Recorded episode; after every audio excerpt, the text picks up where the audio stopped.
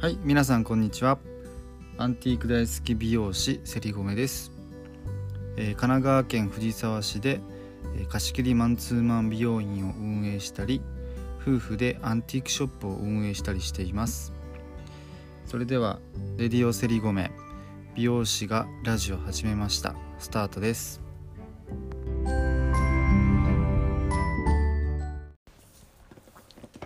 はい、おはようございます。セリゴメです。今日は朝からめちゃくちゃ雨降ってますね。びっくりしました。そしてラジオの収録も遅れてしまいました。なんかぼーっとしてたら時間が過ぎてしまいました。えー、っと、今日のお話は、えっと、今日はちょっとなんか、うんと、昨日ちょっと感じたことというか、うんまあなんか願望みたいなことなんですけどうんとなんだろうな。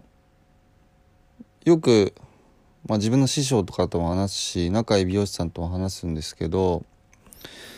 やっぱこう美容師さん美容師っていう職業でうんともちろん必要とされている職業だしえっ、となんだろうな。うんとまあ絶対にあのないとで困る職業ではあるんですがやっぱりこううん社会的地位が低いというかこうなんかこうあまり良いイメージを持たれなかったりとかするんですよね。まあ、それはでもその、まあ、美容師さん一人一人の言動だったり行動だったり、まあ、特にあと、ね、どうしても若い世代が現場に立つっていうことが多い業界ではあるので、まあ、ある程度の年齢いったお客様に対してやっぱ失礼なことを言ってしまったりとかえー、となんだろうなそのお客様の気持ちを汲めずにえー、と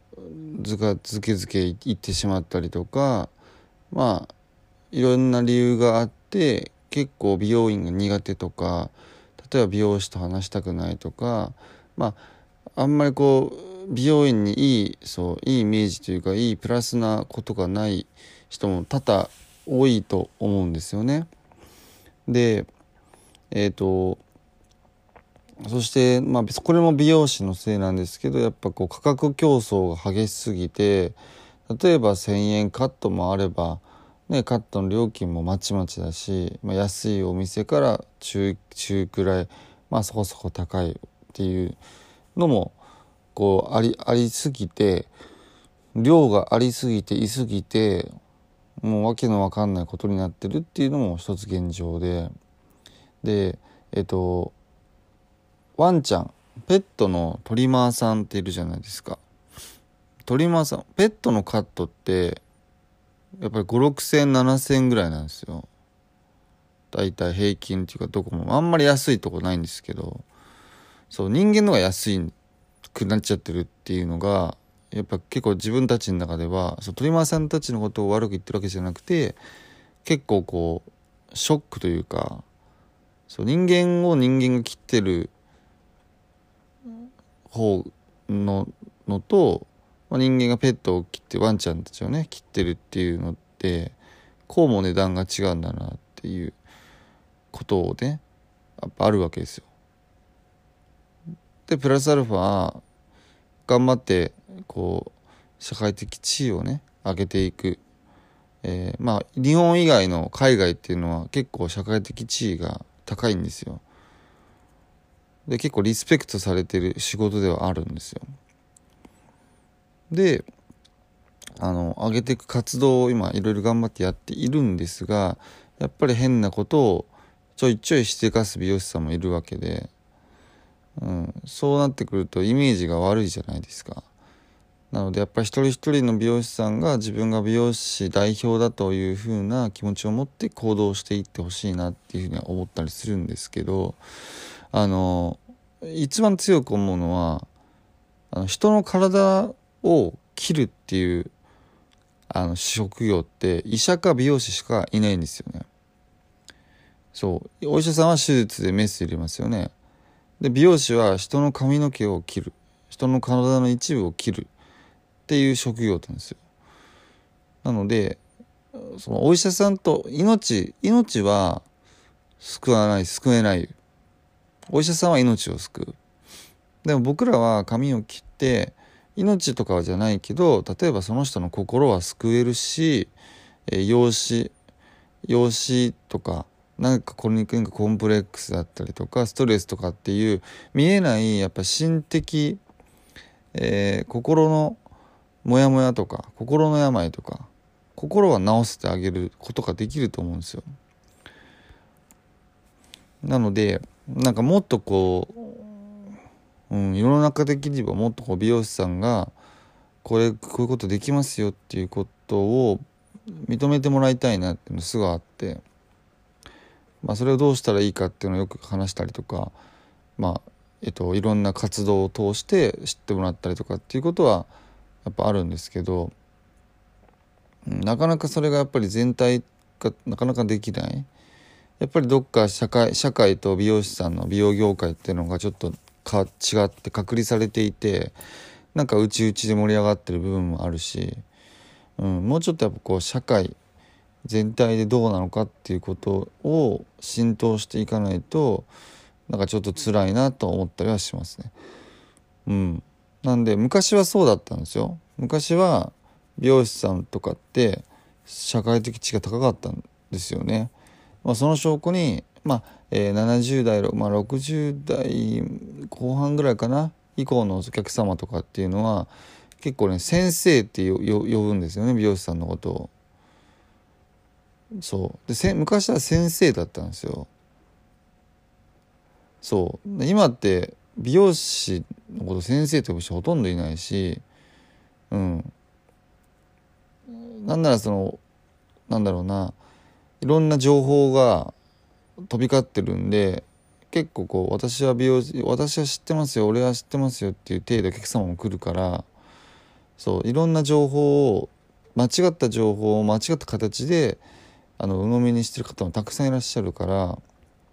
あの基本的にこうなんだろうな美容師よりも知識がある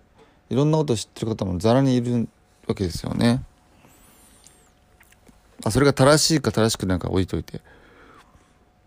まあ、そういう状況の中でもしっかり対応できていかないとやっぱり難しいなっていうところもあるしで若い美容師さんとかだとやっぱりこう軽はずみにこういろいろできるできるって言ってやるできなかったりとか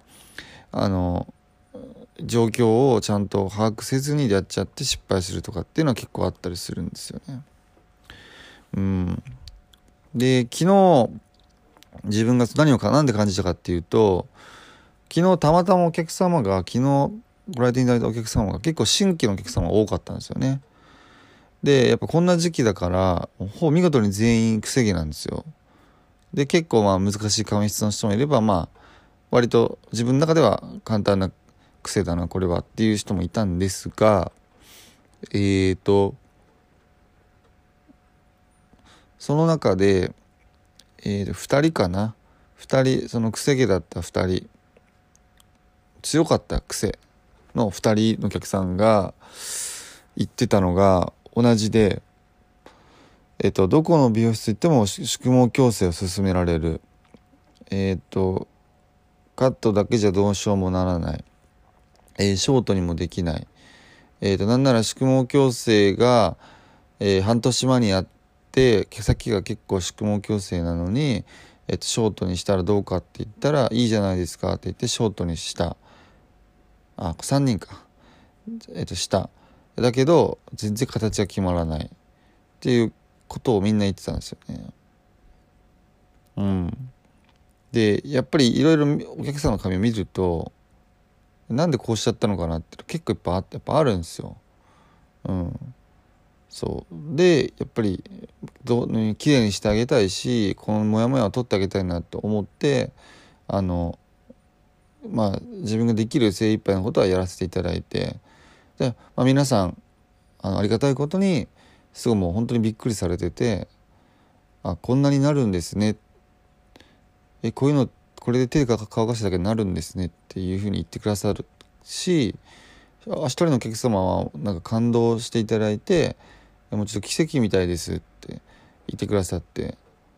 でもう一人お客様は「やっと自分の理想通りになった」ってずっと伝わんなくてなんで伝わんないんだろうってずっと悩んでたって言ってくださったんですよ。で3人が3人まあ違ったあの表現の仕方だけど皆さんやっぱりこう気に入ってくださってでその瞬間ってやっぱね表情が晴れるんですよね。こう自分の悩みが解決されると。そうそう。その瞬間を見てるとねやっぱすごい嬉しいしまあこれいうのを美容師が個々にやっぱやっていかないといけないなっていうのはすごい昨日強く感じてやっぱりなんかとりあえず隙間構成するとかその売り上げのことを考えたりとかカットの自信がなくて伸ばしちゃった方が早いとかそういうなんてやろうお客様のもっとその悩みに寄り添ってお客様だって宿毛矯正をしたくないのかもしれないし、うん、で自分的にはカラーもパーマも宿毛矯正もあのやらないに越したことはないと思うんで。うん、どんなにダメージレスですよとかあの傷まないようにしますよって言ったってあのダメージはゼロじゃないしある意味自然の摂理には逆らってるのであのカットだけで全てが解決するんだったらそっちの方が絶対いいと思うんですよね。そのためのカット技術を、ね、あの習得するっていう大事さもあるとは思うんですけどもちろん全員が全員ね染めないと白髪とか気になるしあれなんですけどうん。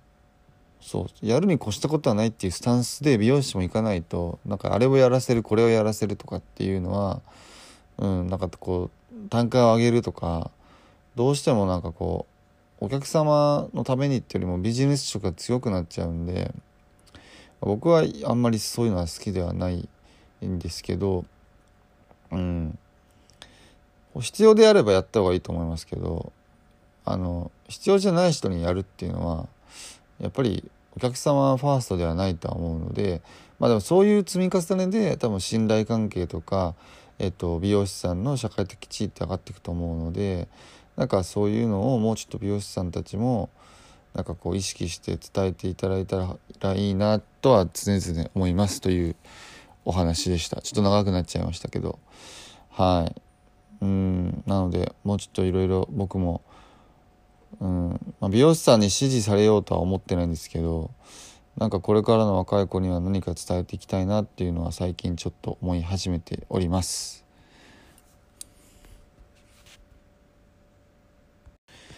はいということで、まあ、昨日ちょっとお客様と、まあ、最近ちょっと感じていた、まあ、美容師の社会的地位の上げ方というか上げたいなっていうのとまあそのお客様を通してやっぱりえっとお医者さんは命を救うけど美容師さんは心を救えるっていうところをあのお話ししたかったのでちょっとしました。えー、今日は、えー、週ね月曜日で新しい週が始まりますが結構雨強いので皆さんえっ、と風邪をひかないようにお気をつけくださいね。はいそれでは今日も素敵な一日になりますようにまたね